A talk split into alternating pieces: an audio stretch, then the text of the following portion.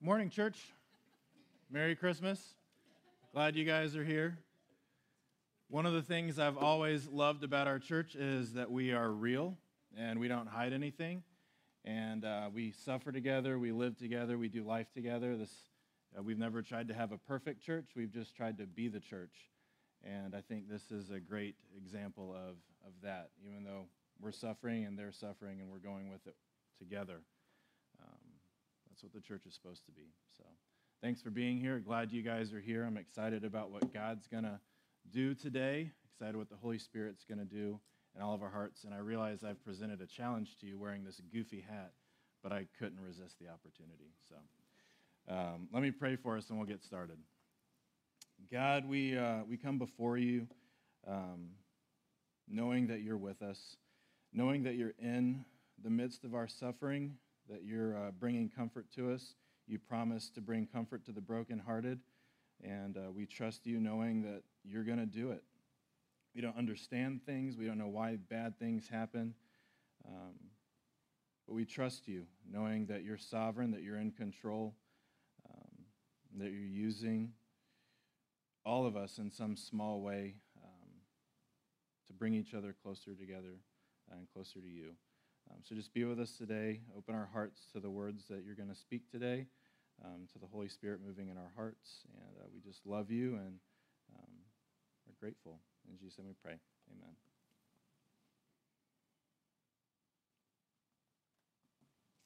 So, a couple uh, weeks ago, I was blessed with the opportunity to go to my friend's wedding. And my friend, um, one of my best friends, his name is Robert he planned this wedding, and he, we called it, I jokingly called it a COVID wedding, um, because he didn't want to have a lot of people around. He actually went to a, a wedding a year ago, got COVID at the wedding, tried to give it to me, but my immune system said no. and um, so he was like, We got to have a COVID free wedding. Like, we don't want to have a lot of people. No friends were invited. He wasn't even bringing his grandma. Um, so that tells you the level of strictness that he was trying to follow. And so me just trying to be a good friend, I was just calling him, hey, how you doing? Just keeping up with wedding plans because you know everybody's crazy planning a wedding, especially in November in the middle of Thanksgiving and then getting ready for this wonderful season. But I was just keeping up with him. And then, like two weeks before his wedding, he calls me and is like, Hey, BJ, can you be our DJ? He's like, just trying to find an excuse to get me there. Like, I can hit a playlist, like, I can hit play, like, I'll, I'll be what you want me to be. If you want me to be there, I'll be there. So I said yes, not knowing how to do anything or what wedding playlists are like. I listen to Metallica and ACDC. Nobody wants that at a wedding. Um, so I, am like, yeah, I'll figure it out. I can Google stuff. So uh, a couple of weeks, uh, a week and a half later, he calls me up. He's like, BJ, you got a suit? I'm like, I can find a suit. Yeah, I think I got a suit that fits me. He's like, I want you to be in my wedding. I want you to stand next to me. I'm like, uh, okay, fine. I'll be a groomsman in your wedding. And then on Tuesday, he gets married on Friday. He calls me on Tuesday and he's like, BJ, you want to be my best man? I'm like, are you kidding me? Yeah, fine, I'll be your best man. So I go out and I buy a nice suit because I can't wear the raggedy one anymore. I write my speech, I do my speech, I show up on Friday, and I help him set up his, his, uh, his wedding. But that, that's my best, my, one of my best friends. That's Robert. Waits until Tuesday, such a dude, planning a wedding. Like his wife I, I, when I did the speech, I even told her, like, I'm sure you had all of this planned. Robert told me on Tuesday. And there's a lot of planning that goes into a wedding. I could not resist giving him a hard time.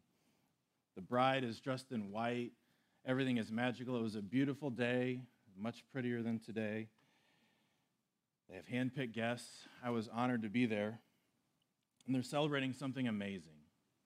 Even when brides go crazy, we get to watch TV shows about Bridezilla. I can't think of a better reason to have a party. Like every wedding I've been to has been something special, it's something I remember. I do goofy, weird things at all my friends' weddings because I'm just that person.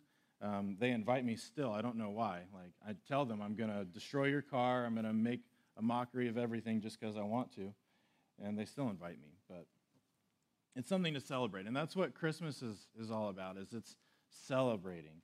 So we're going to talk about grace today. We're going to talk about this promised grace. And we've been going through a sermon series talking about all these promises that God's made from Genesis all the way through the New Testament of Jesus coming, of Jesus dying and saving us. Um, Jonathan talked last week about how he brought eternal and permanent justice. And we're going to look at what does that justice look like in our lives when we're living out the gospel together. What is it supposed to look like when we are the church? Um, that's what we're going to talk about is the effect of justice. And the fruit of God's justice is freedom, healing, favor, and comfort, all wrapped up and delivered in the life and death of Jesus and his resurrection. So that's what we're going to talk about is the best reason to celebrate is, is Jesus. What are we doing all of this for? It's not for all the sweet presents, it's for Jesus. Um, so we're going to talk about another prophecy that Isaiah spoke 700 years before Jesus was even born. And when I think about what I ultimately want in life, when I sit down and like, what do I really want? I'm chasing peace. I'm chasing, chasing ultimate comfort. And comfort isn't in a new iPhone, comfort isn't in a better computer or whatever X is. Ultimate comfort is satisfied permanently in Jesus. So the bottom line today is Jesus is the fulfillment of all of God's promises, and that's why we're celebrating at Christmas. So normally the verses would be on these screens behind me, but they're not.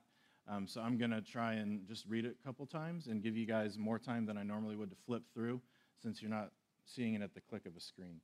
Um, so we're going to be in Isaiah 61, 1 through 3. Give you guys a second to get there.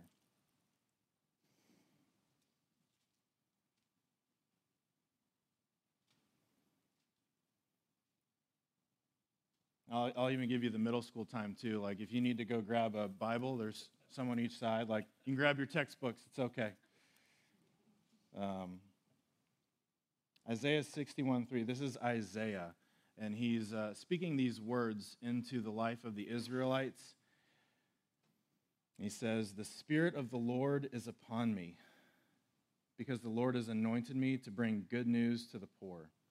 He has sent me to bind up the brokenhearted and to proclaim liberty to the captives and the opening of the prison to those who are bound, to proclaim the year of the Lord's favor and the day of vengeance of our God, to comfort all who mourn, to grant those who mourn in Zion, to give them a beautiful headdress instead of ashes, the oil of gladness instead of mourning, the garment of praise instead of a faint spirit, that they may be called oaks of righteousness planting of the Lord, that he may be glorified. So, what's really cool about this passage is it's got kind of a double meaning. The, the first is he is speaking directly into their lives. He is, Isaiah is telling them, hey, the Babylonians are going to come, they're going to take you, you're going to go away and be in exile. And they're looking at the depravity of their country and just mourning. They're sad because they know after watching, so there's kind of like two kingdoms right now the Israelites in the north and the Judah, the, the tribe of Judah in the bottom where David was from. So the Israelites had already been sent into captivity, and here um, in Judah, they're looking at their brokenness and seeing the result of their sin. So it's bringing comfort directly into their suffering. So what they're feeling their sin and that effect, and this is speaking and bringing comfort to them. But it's also bringing comfort eternally because this is the gospel in the Old Testament. This is about Jesus.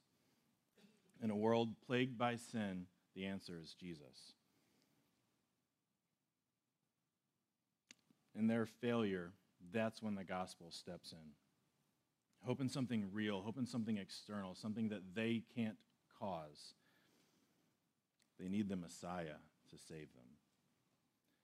And the great, the good news is if you go back through bringing the good news to the poor. He sent me to bind up the brokenhearted.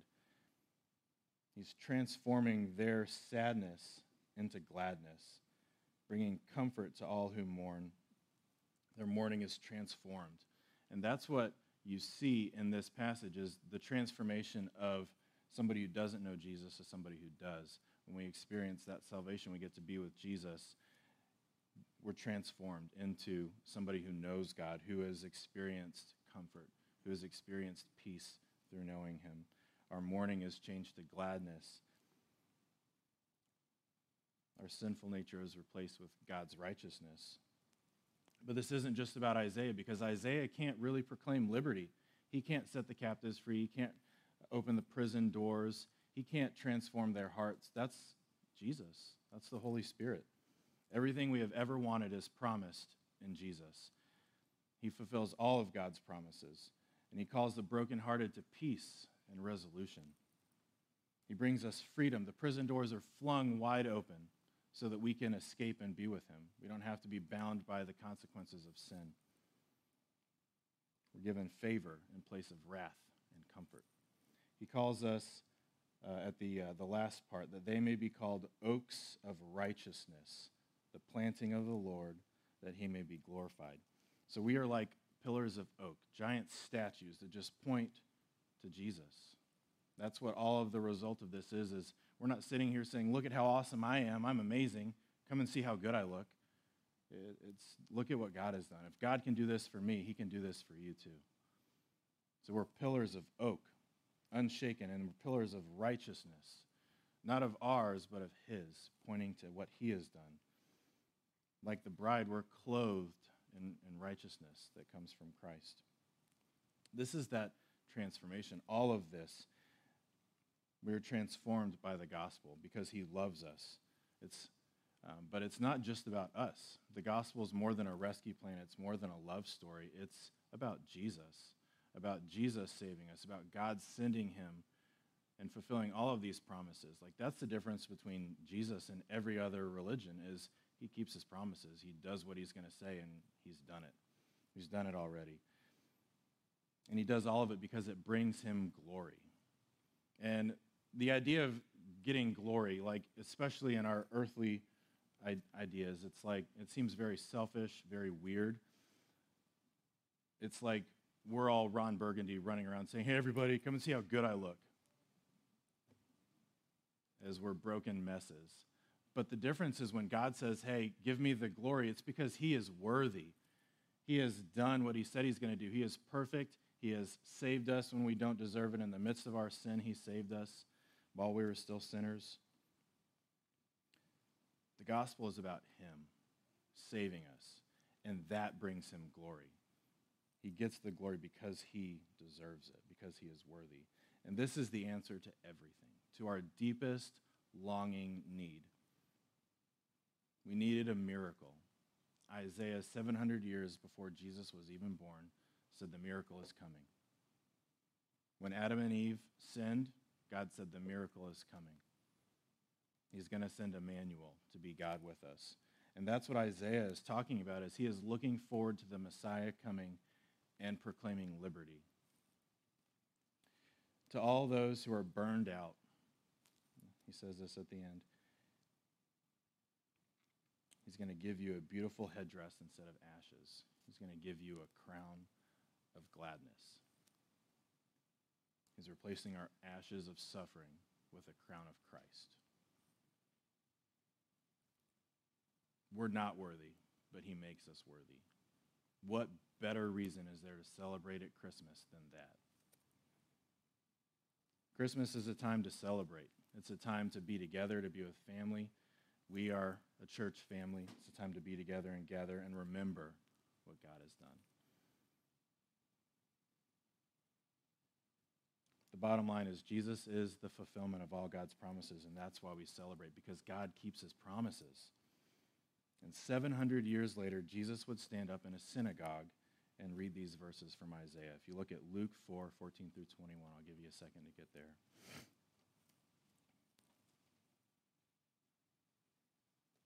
Luke 4 14 through 21.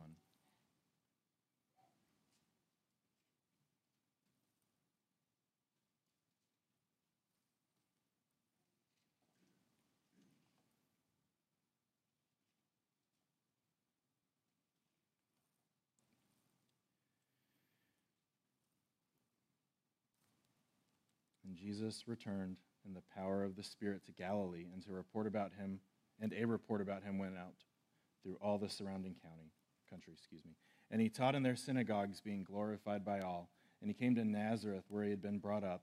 And as was his custom, he went to the synagogue on the Sabbath day, and he stood up to read. And the scroll of the prophet Isaiah was given to him. He unrolled the scroll and found the place where it was written, The Spirit of the Lord is upon me, because he has anointed me to proclaim good news to the poor. He has sent me to proclaim liberty to the captives and recovering of the sight to the blind, to set at liberty those who are oppressed, to proclaim the year of the Lord's favor. And he rolled up the scroll, gave it back to the attendant, and sat down. All the eyes of all the, in the synagogue were fixed on him, and he began to say to them, Today this scripture has been fulfilled in your hearing. This is about Jesus. And Jesus is the one with the authority and the power to proclaim the year of the Lord's favor. This isn't just a literal year, this is an eternity. It's a little part, a little taste of all of the goodness that God is going to bring. He's come to proclaim the good news. The Lord's favor is upon them. He's the one with the authority to proclaim liberty, to open the prison doors, to set sight to the blind so that the lame may walk. And the year of the Lord's favor is also a reference back to the year of Jubilee. If you uh, go back in Leviticus, it talks about a whole bunch of weird things, but it also talks about the year of Jubilee. It does, it's weird. A really fun thing that I used to do with the youth group, and this is off topic, is just finding weird things in, in Leviticus and sit there and laugh. You can have some fun with it. Um, but the year of the Lord's favor is a year of Jubilee. And every 50 years, this was an institution that was in Leviticus. They would have a year of Jubilee. And this was a time where they would set, um, they were like indentured servants, but they would be free. They would go back to their houses. They would, uh, all of their debts were paid. Um, it was a time for the field to rest. So they would stop harvesting and stop growing things and just rest for a year and live off the stores that they had. It was a time for the people to rest every 50 years. And what this does is it looks forward to an eternity of rest with God. It's a time for us to remember what God has done on our behalf. So they set up this as an institution so that they would have time to remember, to reflect, at least once in your life, presumably. And this freedom looked forward to the ultimate freedom that was given to us in Christ. It's Christ proclaiming a year of jubilee for, for all of eternity, where the prison doors are open, the captives are set free, the uh, burden of sin has been paid. And that's what Christ is proclaiming a year of the Lord's favor, an eternity of favor with God. Something that we don't have to earn, something that we don't have to do to achieve. God achieved it through Christ. And the Jews, after this, they instituted a few different traditions as well Passover, um, they had Hanukkah. All of these were moments to hit the pause button and to reflect on what has God done in your life? What has He been doing? To think back on His favor that He has shown us. Um, Christ instituted a few as well. The Lord's Supper, we practice that regularly here. And that's a time to hit the pause button and to think, what has God done? What is God doing? Where is He leading me? We celebrate Easter for the same reason. What has God done? What is He doing? Where is He leading me? It's time to hit the pause button. He sent His Son to be with us, to destroy the depravity in our hearts, and call us to be a part of as a new creation. The problem is we're all short sighted. A few good things happen and we just roll. We think life is good again, life is going to stay being good, and we become lethargic. We get comfortable. Not the good kind of comfort, but the lazy kind of comfort, the Netflix kind. These celebrations are a time to wake up, to come together, to remember the reasons that we have to be joyful because we can get so lost in the circumstances of our life. It's so easy to complain, so easy to forget. But they encourage us not just to be together, but to remember why we're together, to remember the unity that comes in Christ. All of these celebrations point to Jesus and they point to an eternity with him. They point to an eternity that starts now. It's not like we're waiting to die to have eternity, but we're in that now. Um, Jesus fulfilled all of God's promises. There is no better reason to celebrate. These celebrations tell us who we are in relation to one another, they tell us who we are in relation to God, they tell us where we've been, where we are, and where we're going. That's when I, when I rest, that's what I look back on, is where has God been? Because he's been there. Even in the midst of my darkest days and saddest moments, God has been there. I can laugh a lot and I make the joke often that I shouldn't be alive um, because all the silly, dumb things that I've done, all the weird things that have happened. But it's, it's impossible not to see God's hand moving. That's not to say He's not in other people's hands when they've been dealt a worse hand in other people's lives, but God is with all of us. And that's what we're celebrating this Christmas season. Celebrating those moments.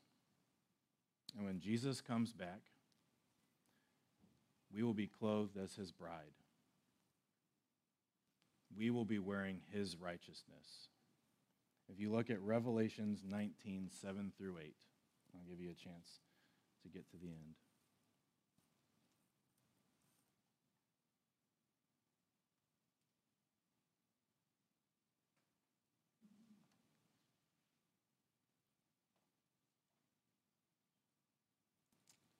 Revelations 19, 7 through 8.